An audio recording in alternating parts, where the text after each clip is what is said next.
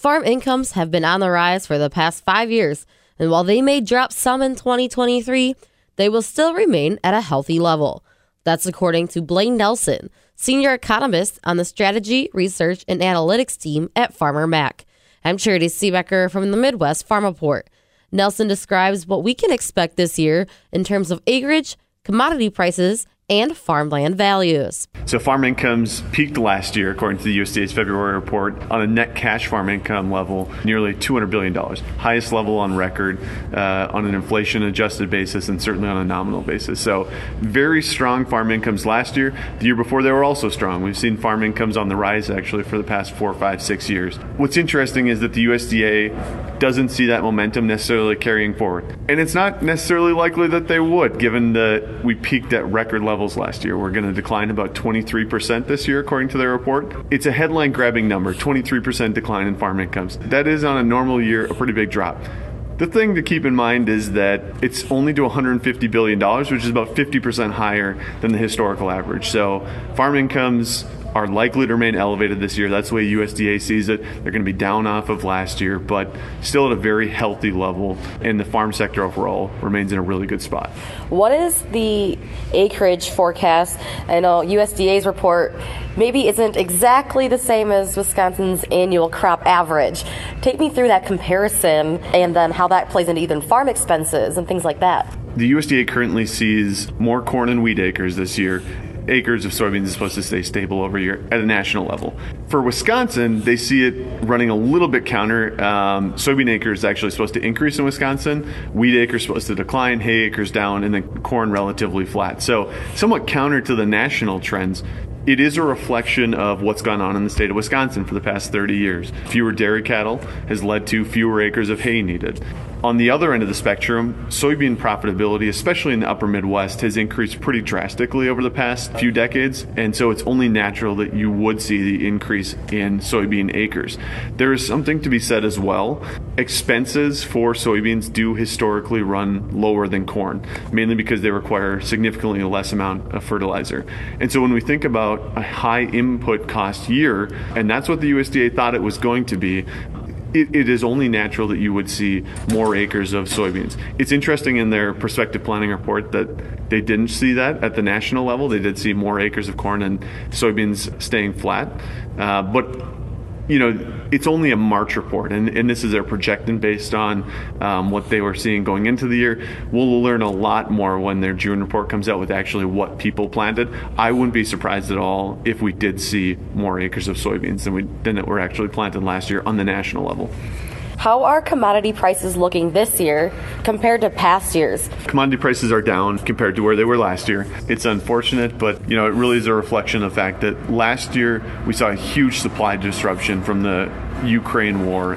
They're still at elevated levels. Farmers should still be profitable given what the current futures prices show, but they are going to have to manage their margins a little bit more proactively than they probably had to last year. Farm expenses have come up in aggregate. We have seen a bit of a pullback in farm expenses that should help preserve, again, some of those.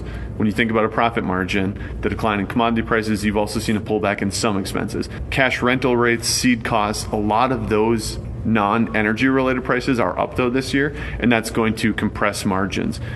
When we think about where we're going moving forward, you, you have to take into account our competitors. Latin America has a very big crop coming to market, and that's going to absorb a lot of that export demand.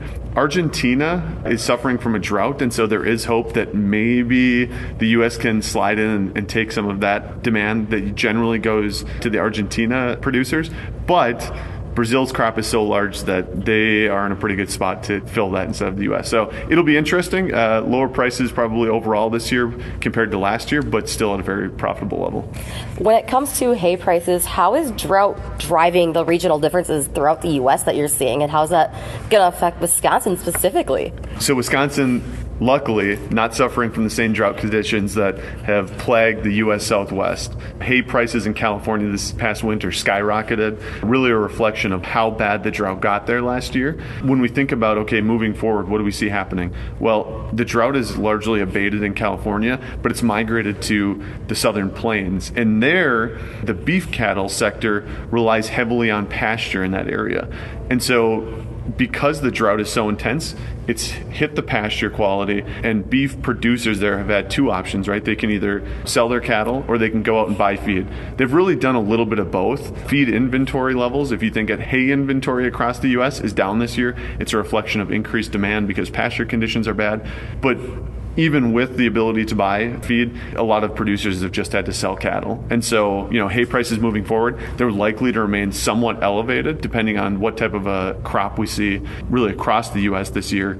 Uh, but luckily for producers in the Midwest, they haven't had to pay, at least dairy producers, I should say, in Wisconsin, haven't had to pay maybe the same elevated prices that they would have if they were located in the U.S. Southwest. What trends are you seeing in farmland values? They have started to slow, and, and, we started to see that really at the back end of 2022 and now through this spring. Several reasons why. I won't kind of define them all, but higher interest rates, right? A lot of headlines about that. Lower commodity prices kind of weighing on profitability. We've discussed that. And then just a, an increase in the amount of acreage being brought to market this year. A lot of absentee landlords or retiring farmers have looked at record farmland values and they've said, hey, it's a great time to sell and uh, cash in on this. And so we've seen a lot lot more of those acres being brought to uh, market and sold. It hasn't weighed too heavily on farmland values, but you have seen the rate of increase really start to slow. How do agriculture exports affect those farmland values then? Where's the trends of comparison there? Because some people may not think you're exporting things. How does that affect the land? But it does. It does, and um, you know I think it's really interesting to look over a long term. The correlation between agricultural exports in the U.S. and farmland values it's almost one to one. It makes sense. Exports are such an important component of farm incomes overall. Exports account for about 20 percent of uh, U.S. agricultural production. So it's a key part. When we see greater export demand, we see higher farm incomes, and farmers tend to invest back in uh, their primary asset, which is farmland. And so um, we saw record exports last year, nearly $200 billion. And um, that really led to the boost in incomes that I've already discussed and, um, and higher farmland values. Looking ahead, we're really going to want to probably see a weaker US dollar in terms of helping kind of encourage US exports from a uh, competitive standpoint globally. But um, so far this year, the first two months of data that's out shows that the U.S. agricultural exports are on pace with last year, which again was a record year. Um, and so that's conducive, hopefully, for uh, higher farm incomes that should help offset some of the higher interest rates. So earlier you were talking about the bank issues. Can you kind of touch on that? But what challenges the Federal Reserve facing, and knowing those challenges, what do farmers need to do then to remain profitable? Yeah, so the Federal Reserve raising interest rates was really to help kind of conquer um, elevated inflation levels. They've done a decent job at least at starting that process. Inflation has started to trend down, but it's higher interest rates have caused a whole lot of you know collateral damage if you will um, in some unforeseen ways some maybe a little more predictable i think what's important for farmers is going into this a lot of them were able to lock in a lot of low interest rates on on a long-term fixed basis. That sets them up very well to be able to weather some of the interest rate volatility here that we see in the in the near to medium term.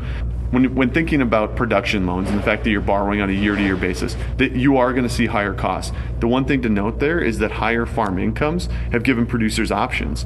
They don't necessarily need to borrow as much because they're sitting in you know, in, in, many cases on a lot of cash. And so that helps them, it gives them a, a, decision how much do they want to borrow. It also, because they have a lot of cash, gives them the ability to absorb higher interest rates. Um, and so high farm incomes have really struck at a good time to help farmers kind of navigate the volatility we've seen in interest rates. That was Blaine Nelson, senior economist on the strategy, research, and analytics team at Farmer Mac.